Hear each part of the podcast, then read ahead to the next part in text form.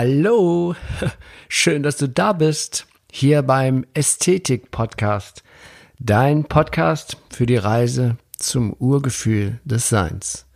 Mein Name ist Achim Ludwig und ich freue mich riesig, dass wir hier in den kommenden Folgen gemeinsam dieses spannende Thema Ästhetik immer, immer mehr erfahren und entdecken. Und so auf diese Weise das Urgefühl des menschlichen Seins Schritt für Schritt wiederfinden.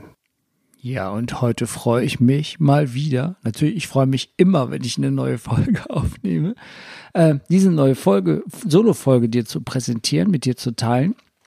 Und zwar habe ich da einen langen Bogen drumherum gemacht, weil das Thema vielleicht ein bisschen bestritten ist oder keine Ahnung, oder ich habe gedacht, es ist vielleicht, könnte vielleicht der andere falsch verstehen. Aber mir ist es total wichtig, die Ästhetik pflanzlicher Ernährung. Und ähm, ja, eins möchte ich gerne sagen. Manchmal kommt vielleicht das eine oder andere, das ich hier so sage, ein bisschen besserwisserig rüber, aber das soll auf gar keinen Fall so rüberkommen, weil auch ich weiß, dass ich nichts weiß. Also ich, eins meiner wichtigsten Lebensphilosophien ist die, die von Sokrates, der sagt, ich weiß, dass ich nichts weiß. Denn das, was ich wirklich weiß, ist das, was ich wirklich erlebt habe. Das, dem ein Wissen, dass ich durch das Erleben einen Stempel aufdrücken kann. Nicht das nachgeplapperte Wissen, das in Büchern steht, sondern das, was man wirklich an sich selbst erfahren hat. Das ist für mich wirkliches wissen. Und ich glaube, das, das kann man auch nicht teilen. Man kann das vielleicht jemandem mitteilen, dann kann der eine oder der andere darüber nachdenken, sagen, ah ja, das könnte ja so sein. Jetzt probiere ich das mal an mir aus, aber ob das, was ich jetzt sage, wirklich, wirklich so ist, wie es ist, das kann ich nicht wissen. Das kann ich bei keiner Folge wissen.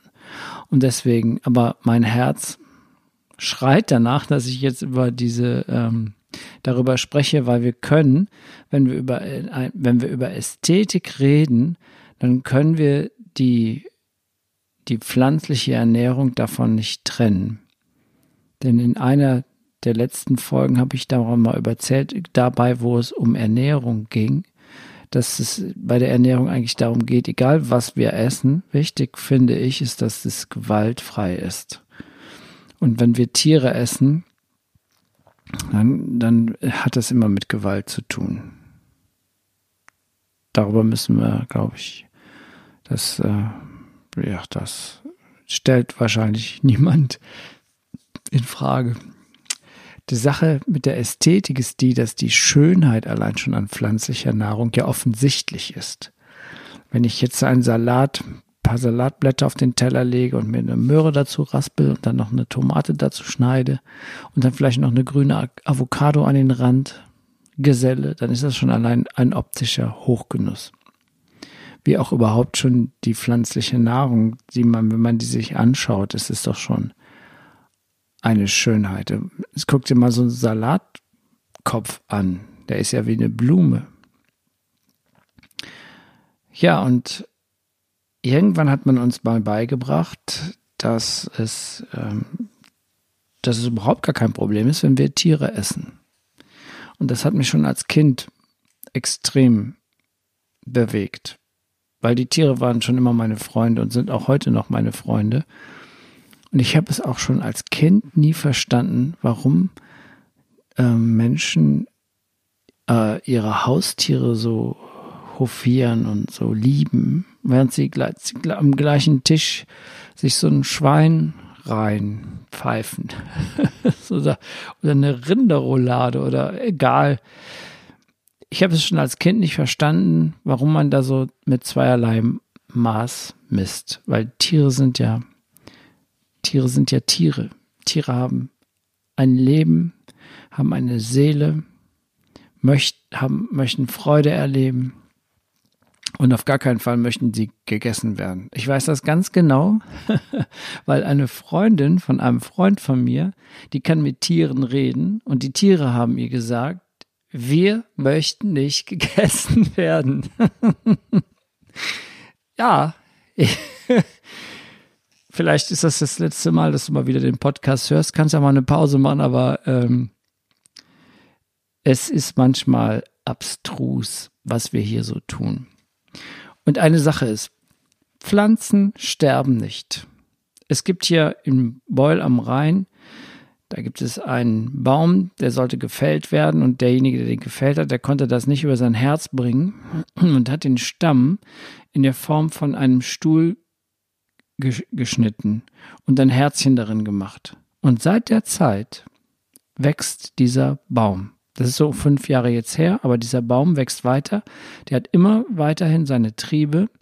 Wenn du auf Instagram auch bist, dann kannst du mal auf meinen Achim Ludwig Kannst du mal gucken, da habe ich Bilder von diesem Baum drin oder ein Bild, wie er wächst. Ja, die, jetzt kommen die Männer immer von Stadt Grün und die Gärtner der Stadt Bonn und die säbeln den immer ab, so, äh, weiß ich nicht, drei, viermal im Jahr, wenn die Triebe immer abgesägt werden. Das geht ja nicht.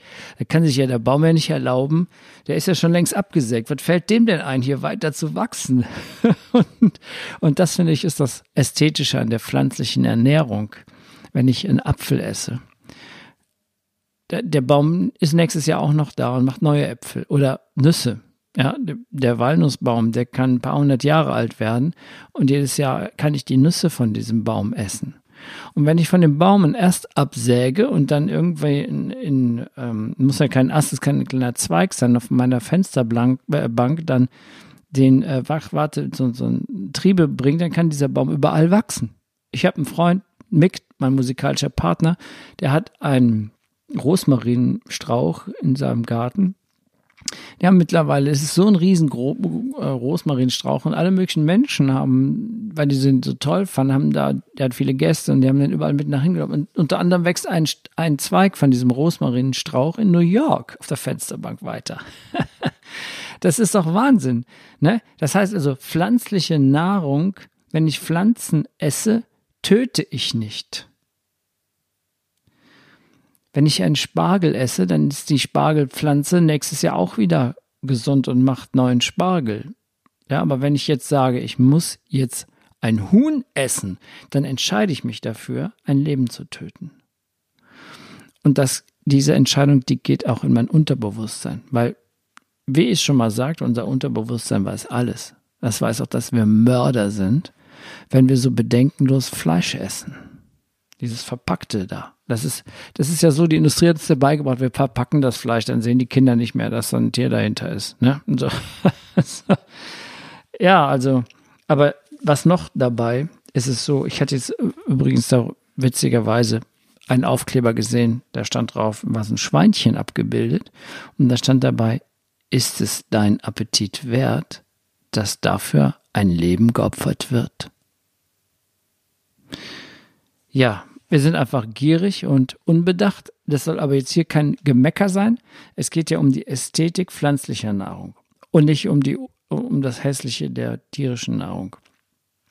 Ich bin auch kein Propagonist von vegan. Ich esse auch gerne mal ein Stück Käse und auch sehr gerne ein Ei, weil ich weiß, dass Hühner sich wie ein, ja, ein, ich, ich kenne Hühner sehr privat, ein paar Hühner, sind ein paar bekloppte Hühner dabei, aber die leben mit absoluter Freude Eier. Das ist nichts Schöneres für so ein Huhn, das ein Ei legt.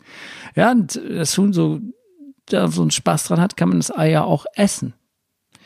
Glaube ich, keine Ahnung. Auf der anderen Seite ist es nochmal so, unser Körper. Unser Körper ist so gebaut, dass wir eigentlich ein wir haben eigentlich den Körper eines Pflanzenfressers und nicht eines Fleischessers. Da gibt es so ganz einfache, ähm, wie soll man sagen, also ganz einfache äh, Vergleiche, die man, mit denen man das mal äh, feststellen kann. Und wenn ich jetzt mal, ich muss mal gerade in mein Buch blättern. Also alles in allem sind wir physiologisch eher Pflanzenesser als Fleischesser. Esser oder sagt man Fleischfresser? Keine Ahnung. Ähm, das sieht man schon mal so, dass wir das getötete Tier ja nicht roh essen können. normal, im Tierreich die Fleischfresser, die essen das Tier ja roh auf, mit Haut und Haaren und Knochen und allem drum und dran. Aber das können wir nicht. Kein Mensch, äh, also weißt du, wir müssen das erstmal abhängen, kochen, würzen, braten und ich weiß nicht, was damit veranstalten, damit das nicht nur, äh, das nicht nur einigermaßen schmeckt, sondern damit unser Körper das ja auch verarbeiten kann. Und zum Beispiel haben fleischfressende Säugetiere, die haben zum Beispiel eine zehnmal stärkere Magensäure als wir, damit die dieses Fleisch auch verdauen können. Außerdem haben fleischfressende Säugetiere ein äh, ein Darm, der ist mal ein Drittel so lang wie unser Darm, damit das Fleisch schnell wieder raus ist aus dem Körper, weil es ist gar nicht gesund, so das Fleisch im Darm zu haben. Und dazu ist noch so, unser Darm hat wie der Darm von Pflanzenfresser so kleine Kammern, damit die, damit die pflanzliche Nahrung noch optimal verwertet werden kann. Aber diese Kammern sind wiederum ungünstig, wenn wir Fleisch essen. Das heißt, man bildet zu viel Harnsäure und ich weiß nicht was. Und dazu kommt nochmal, dass dadurch, dass man, ähm, wenn man Fleisch isst, Harnsäure gebildet wird, dazu haben ähm, Fleischfressende Säugetiere haben ein Enzym, das sogenannte Urikase, das ist 10 mal bis 15 Mal höher als beim Menschen und das dient dem Abbau von Harnsäuren. Das heißt also schon, wenn wir den gesund, da lassen wir den, den Freundesaspekt mal raus, aber allein der gesundheitliche Aspekt, das ist ja schon x-mal bewiesen worden, dass äh, das auch, dass es nicht so gut ist, wenn wir Fleisch essen. Aber ich möchte hier keinen Podcast machen über Fleischessen, sondern über die Ästhetik pflanzlicher Nahrung. Und irgendwie komme ich aber wahrscheinlich nicht darum herum, ähm, mit diesem Fleischgedösel. Ähm, ja, egal wie es auch immer ist. Es ist eine Entscheidungssache. Es ist eigentlich klar, ich habe eigentlich zum pflanzlicher Nahrung schon alles gesagt. Sie ist einfach schön, sie bekommt uns gut, ähm, sie sie gibt uns Kraft und Power. Ja, und auch in Bezug auf die Lebenserwartung schneiden Menschen viel besser ab, die sich pflanzlich ernähren, als vergleichsweise Ernährer. Zum Beispiel ähm, in Vergleichsstudien, ähm, es gibt unglaublich viele Vergleichsstudien, aber immer wieder ist es so, dass ähm, auch bei körperlicher Anstrengung ja äh, äh pflanzlich Pflanzenesser eine viel bessere Ausdauer zeigen als Fleischesser und sie benötigen eine wesentlich kürzere Erholungspause, da vegetarische Ernährung natürlich auch aufbauend wirkt und auch ja schon gar nicht so lange im Darm verbleibt, wohingegen Fleisch nur einen kürzeren Energieschub gibt, so ähnlich wie Kaffee und ähm, aber den Körper dann mit allen möglichen Nachteilen belastet. Und auch das Tierreich bestätigt ja diese Beobachtung. Versuch doch mal die Arbeit eines Ochsen, Kamels oder Pferdes, eines Löwen, Tigers oder Hund aufzubürden. Das wird ja nun mal gar nicht, das ist ja schon ganz irgendwie, ja, also außerdem zählen zu den größten und stärksten Tieren der Welt reine Pflanzenfresser wie etwa Elefant, Nashorn oder auch äh, der Büffel. Auf der anderen Seite steht ja schon in der Bibel, in der Genesis, dass die pflanzliche Ernährung eigentlich ähm, empfohlen wird. Da steht zum Beispiel, also jetzt in dem Genesis, weiß ich nicht, na, das ist, glaube ich, das erste Buch im Alten Testament. Und da steht drin, Gott sprach, hiermit übergebe ich euch alle Pflanzen auf der ganzen Erde, die Samen tragen, und alle Bäume mit samenhaltigen Früchten. Euch sollen sie zur Nahrung dienen. Da steht nichts drin von esst die Tiere auf oder ich weiß nicht was.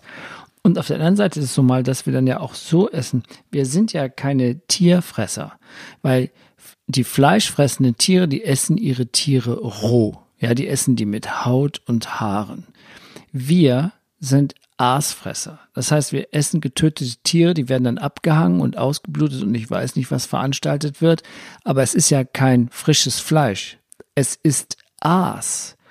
Und dabei ist es noch mal so, die Tiere, die können ja nichts dafür, aber die Kojoten und die Geier, das sind doch die Tiere, die vom Menschen mit absoluter Ab, abwertend benutzt wird für andere Menschen, die man wiederum als ähm, Halsabschneider oder äh, gierige Menschen auf jeden Fall abwertend. Ja, der Mensch abwertend beschimpft andere Menschen und benennt die dann Kojote oder oder Geier. Ja, also wir beschimpfen Menschen mit Tieren, die Aasfresser sind, wobei wir es ja selber sind. Wir essen ja selber kein frisches Fleisch. Das bekommt uns ja auch nicht. Ne? Also das ist, also ich kann, also ich könnte mich totlachen, Entschuldigung, aber das Sache ist sowas, wenn wir so ein Tier essen, unser Unterbewusstsein weiß, dass das nicht in Ordnung ist. Unser Unterbewusstsein weiß, dass es gewaltsame Nahrung ist. Und du weißt es auch. Und okay, wenn du diese Verantwortung übernehmen möchtest, dass du das Tier selber tötest und dich mit dem Tier anfreundest und es dann abschlachtest, okay? Wenn, ja, dann ist es aber ganz anders. Irgendjemand hat mal gesagt, da kommen wir gleich zu den Zitaten, es ist kein Tier, das du nicht selber getötet hast. Und da fällt mir so eine kleine Geschichte ein, die muss ich jetzt nochmal im Buch nachlesen. Ähm, das ist von das ist ein kleines Zitat, das äh, wurde von Alexandra Tolstoi äh, irgendwann mal erzählt. Die Alexandra Tolstoi ist die Tochter von dem russischen Schriftsteller Leo Tolstoi und der war auch Vegetarier. Und in ihrer Biografie Das Leben meines Vaters beschreibt sie folgende Anekdote. Meine Tante liebte das Essen. Und wenn man ihr nur Vegetarisches anbot, entlud sich ihre Entrüstung mit der Äußerung, dass sie nicht jeden alten Dreck essen würde. Daraufhin verlangte sie nach Fleisch, vorzugsweise Geflügel.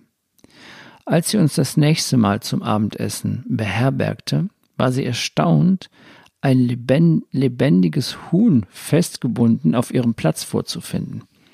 Auf ihrem Teller lag ein großes, scharfes Messer. Was soll das? Fragte sie. Du wolltest doch Huhn, sagte Tolstoi, der kaum in der Lage war, seine Erheiterung zu verbergen. Keiner von uns will es töten. Also haben wir alles vorbereitet, damit du es selbst tun kannst. Ja. Und ähm, ja, es gibt ja auch unglaublich viele, da sind wir jetzt bei den Zitaten und den Vegetariern, die so berühmte Menschen ähm, ähm, vor allen Dingen aus ethischen Gründen. Es gibt mehr, äh, warum man zum Vegetarismus übergeht. Man kann zum Beispiel sagen, ja, wegen aus gesundheitlichen Gründen. Man kann sagen, weil die Tiere meine Freunde sind. Das sind dann eben die, die ethischen Gründe. Ach, übrigens, da fällt mir noch, noch eine weitere Geschichte ein, die auch hier in meinem Buch steht, ähm, von wegen, äh, aus gesundheitlichen Gründen, da gibt es auch eine schöne Geschichte, die muss ich jetzt nochmal. Der amerikanische Schriftsteller und Literaturnobelpreisträger Isaac Bashevis Singer war ein überzeugter Vegetarier. Als er einst beim Lunch Huhn ablehnte, bemerkte eine anwesende Frau zustimmend, über ihre eigene Gesundheit habe sich, sich deutlich verbessert, seit sie sich ebenfalls vegetarisch ernähre. Ich bin nicht um meiner Gesundheit willen Vegetarier geworden, erwiderte daraufhin Mr. Singer, sondern für die Gesundheit der Hühner. das ja, ja, das ist doch sympathisch, ne? Solche Geschichten, die tauchen dann auf. Aber wir denken ja, das ist okay, dass wir äh, die Tiere essen, und die werden ja enorm, enorm gequält. Ne? Also wir sind da schon, haben da schon eine psychische Kompletterkrankung, ein echt an der Waffe dass wir das so verdrängen. Ich habe das ja selber so gemacht. Ich bin ja auch langsam Vegetarier geworden durch meinen Sohn, der mit drei Jahren gesagt hat, ich esse keine Tiere. Und ähm, ja, das war so eine Geschichte, das hat mich sehr beeindruckt. Äh, zu Weihnachten haben wir immer Gans gehabt und dann hat der Nick gesagt, nee Leute, äh, ich esse keine Tiere und äh, da mussten wir zu Weihnachten äh, was ganz anderes machen. Ähm, und äh, ich dachte mir, oh, sehr beeindruckt, so ein kleiner Fuzzi, dass der, dass dem das wichtiger ist als diese ganze, man ist ja auch in so einer Rutschbahn, wenn man in einer Familie ist, ist auch so eine Art Zwang, den man da ähm, hat. Aber der hat mit drei Jahren gesagt, nein, die Tiere sind meine Freunde, die esse ich nicht. Nachher ist er dann, als er dann Teenager wurde, in so einen Gruppenzwang gekommen und jetzt isst er auch Fleisch, aber naja, was, äh, es, ist, es ist alles okay. Wenn du Fleisch essen möchtest, ist das auch okay. Es ist nur so, es tut dir nicht nur gesundheitlich nicht gut, das ist so ein kleiner Ratschlag, den ich gemerkt habe. Mir hat es gesundheitlich nicht gut getan. Du kannst ja erst vergleichen, wenn du dann mal äh, dich pflanzlich ernährst, wie viel Energie du hast, wie viel Power du hast. Und äh, es ist schon sehr beeindruckend. Alles fühlt sich besser an. Man, der Körper riecht gut. Du brauchst kein Deo mehr und all so ein Zeug. Ne? Das ist schon, ähm, das ist schon ein krasser Fortschritt, wenn du allein ernährungsmäßig äh, dich pflanzlich ernährst, das ist schon Ästhetik für deinen Körper. Und dazu kommt aber auch nochmal diese ästhetischen Aspekte. Diese, dein Geist ist einfach auch gesünder. Ja, und auch sehr viele berühmte Menschen haben sich damit aus einer, nicht nur berühmte, also sehr tiefsinnige Menschen haben sich damit sehr auseinandergesetzt mit dem, dass das Fleischessen ähm, nicht so günstig ist für die Psyche oder für die Seele, für das Wohlbefinden, dass halt die pflanzliche Ernährung da einem wirklich wohler, wohler stimmt. Deswegen sehe ich auch mal, dass es auch für den Kopf eine Ästhetik für den Geist ist, wenn wir uns der pflanzlichen Ernährung zuwenden und ja, die Tiere vielleicht eher Tiere sein lassen. Und äh, viele berühmte Menschen haben das ähnlich gesehen. Ich möchte jetzt mal so noch ein paar zitieren. Ähm, zum Beispiel sagte Leonardo da Vinci, wahrlich ist der Mensch der König aller Tiere, denn seine Grausamkeit übertrifft die ihrige. Wir leben vom Tode anderer. Wir sind wandelnde Grabstätten. Ich habe schon in jüngsten Jahren dem Essen von Fleisch abgeschworen. Und die Zeit wird kommen, da die Menschen wie ich die Tiermörder mit gleichen Augen betrachten werden, jetzt die Menschenmörder. Und sieh mal an, Leonardo da Vinci hat auch schon als Kind, so wie er sagt, in jüngsten Jahren auch gesagt, nein, ich esse keine Tiere. Und dann gibt es ein Zitat, was die Kinder betrifft, von Jean-Jacques Rousseau, der sagte, ein Beweis, dass der Geschmack für Fleischkost dem Menschen nicht natürlich ist, liegt auch darin, dass die Kinder eine Abneigung gegen solche Speisen haben und den pflanzlichen Nahrungsmitteln den Vorzug geben, wie Milchspeisen, Gebäck, Obst und dergleichen. Es ist höchst wichtig, diesen ursprünglichen und natürlichen Geschmack nicht zu verderben und die Kinder nicht zu Fleischessern zu machen. Der wie man auch die Tatsachen erklären möge, so ist es doch gewiss, dass die starken Fleischesser im Allgemeinen grausamer und wilder sind als andere Menschen. Und Johann Wolfgang von Goethe hat gesagt, die religiöse Ehrfurcht vor dem, was unter uns ist, umfasst natürlich auch die Tierwelt und legt den Menschen die Pflicht auf, die unter ihm stehenden Geschöpfe zu ehren und zu schonen. Wer Tiere quält, ist unbeseelt und Gottes guter, Geist ihm fehlt. Mag noch so vornehm drein erschauen, man sollte niemals ihm vertrauen. Und auch modernere Menschen, wie zum Beispiel Bertha von Suttner, haben auch sich Gedanken darum gemacht und sich geäußert, wie zum Beispiel Bertha von Suttner, die sagte, der Tod an sich ist nichts Furchtbares, nichts Höllenhaftes. Wohl aber ist dies die Todesangst und die physische Qual. Dass bei der Tötung der Tiere diese beiden dem Opfer tunlichst zu ersparen seien, dadurch ist auch kein gesitteter Mensch im Zweifel.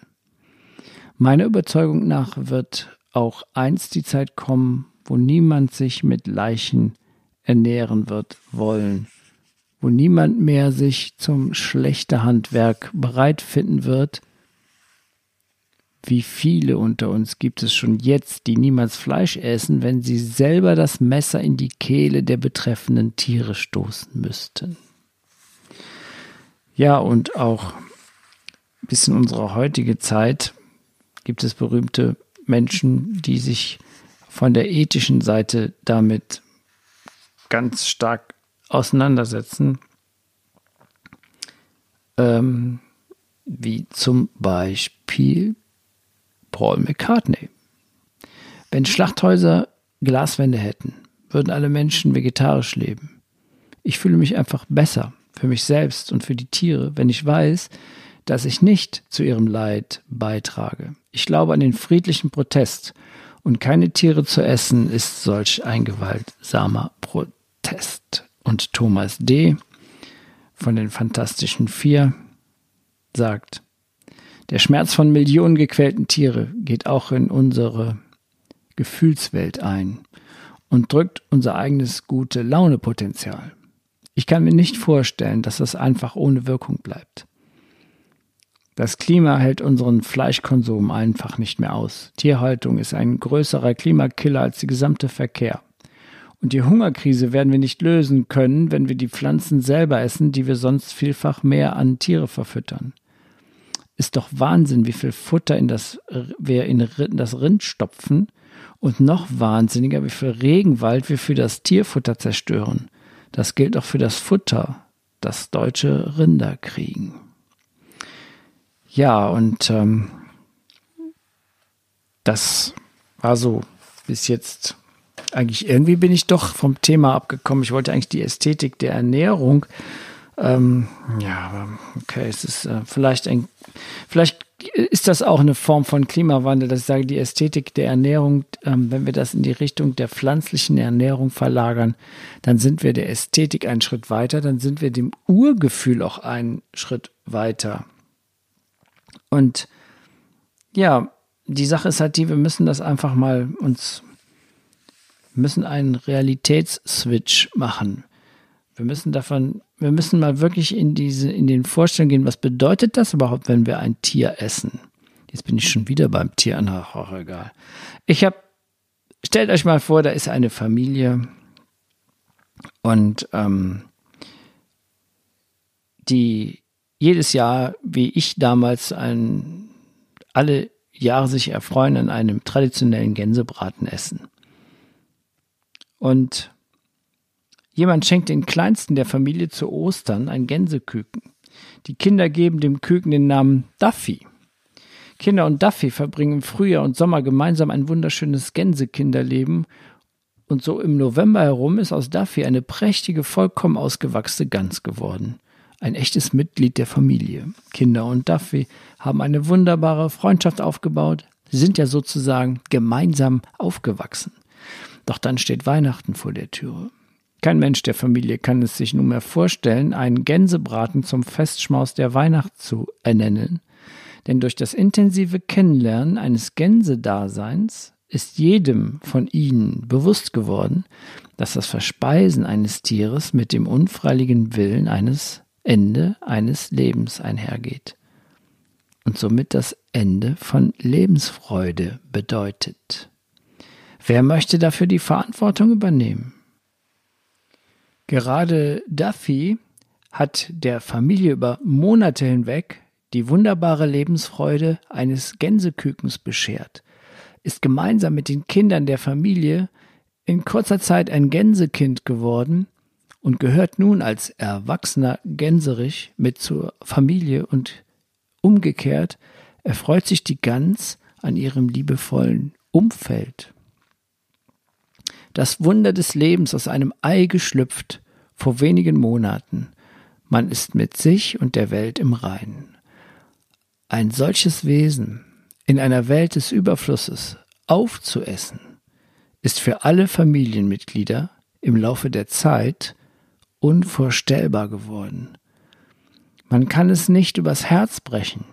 Die Familie hat gelernt, was es bedeutet, mit dem Herzen zu sehen. Ihre Realität hat sich verändert. Und das geschieht ständig. Ständig ändert sich Realität. Nichts bleibt, wie es ist. Alles ist Bewegung. Und vielleicht hat sich ja auch deine Realität jetzt ein bisschen geändert. Also ich möchte jetzt nicht bekehren zu irgendwas, aber wenn du denkst, ich habe schon immer mal darüber nachgedacht, vielleicht höre ich mal ganz auf mit diesen Tieren, die Tiere zu essen. Vielleicht wäre das jetzt der Schritt zu sagen, yo, das wäre für mich, ich würde mich super gut freuen. Aber du musst es nicht. Es ist auch nicht schlimm. Du kannst auch das Fleisch essen. Aber es geht doch darum, dass wir wieder zurückfinden in das Urgefühl des Menschseins. Und dazu gehört, dass wir in unserem Herzen rein, reinen Herzens sind. Und wenn wir mit dem Herzen schauen, dann können wir das im wahrsten Sinne des Wortes doch nicht übers Herz bringen, dass für uns ein Leben geopfert wird, für unseren Appetit. Und ich weiß, mein Weg war auch hart. Ich habe äh, irgendwie, ich habe mich lange Zeit damit auseinandergesetzt. Es war ein Prozess. Am Anfang habe ich erstmal biologisches Fleisch gekauft beim Biometzger und dann sagte mir jemand, ein Freund, der sagte, ja, oh gut, aber was, die, die, die, die Bio-Kuh wird da auch nicht tot gestreichelt. Nein, die wird auch abgemurkst und die muss auch dafür sterben. Ja, und das ist auch eine faule Ausrede von mir gewesen, ein un uncooler Kompromiss. Und im Endeffekt ist es wirklich für mich jetzt erst wohl, wo ich radikal gesagt habe, nee, lass mal. Ähm, ich übernehme die Verantwortung für mein Leben, die Verantwortung für mein Wohlbefinden und die Pflanzen freuen sich, wenn sie im nächsten Jahr mal wieder Äpfel abwerfen können und ähm, die, die Gans freut sich nicht, wenn sie abgemurkst wird, damit ich Weihnachten irgendwas Essbares auf dem Tisch habe. Und in diesem Sinne hat mal wieder schon eine halbe Stunde gedauert, aber oh ja, freut mich sehr, dass du zugehört hast. Schau mal bei Instagram vorbei, guck dir mal meine Webseite an. Ich hoffe, es hat, diese Folge hat dir gut getan, weil ich möchte dir immer nur gut tun. Ich möchte dir mit mir gut tun. Und ähm, äh, wenn du dich jetzt geärgert hast oder das vielleicht schockiert bist, ich habe die ganz harten Chorsachen ja rausgenommen. Ich wollte ja über die, über die Ästhetik, das ist ein Ästhetik-Podcast, aber manchmal kann man ja auch mal sehen, wo, was hilft mir dabei, noch mehr in diesen ästhetischen Gedanken hereinzukommen. Und dann ist es, wenn du die Schönheit und die Ästhetik pflanzlicher Nahrung entdeckst. Und das kann man ja eigentlich nur, wenn man sich entscheidet, jetzt lasse ich mal die anderen, die, die nicht so schönen Dinge aus meinem Körper raus ne? Ich bin ja kein Aasfresser. Eigentlich, oder? Wir sind schon wieder frech. Also, wunderschön, dass du dabei warst. Ähm, ich freue mich, dass du auch mal wieder zugehört hast. Und ich freue mich, dass dieser, dieser Podcast hier diese fünf Sterne hat und dass du immer wieder zuhörst und über den Austausch. Schreib mir, wenn du Interesse, äh, wenn du irgendwie Bock drauf hast, mir was mitzuteilen. Ruf mich an, du kriegst meine Daten alle über meine Webseite achimludwig.de. Ansonsten über Instagram, Achim Ludwig. Und ansonsten wünsche ich dir eine gute Zeit, eine schöne Woche und bis bald, dein Achim Ludwig.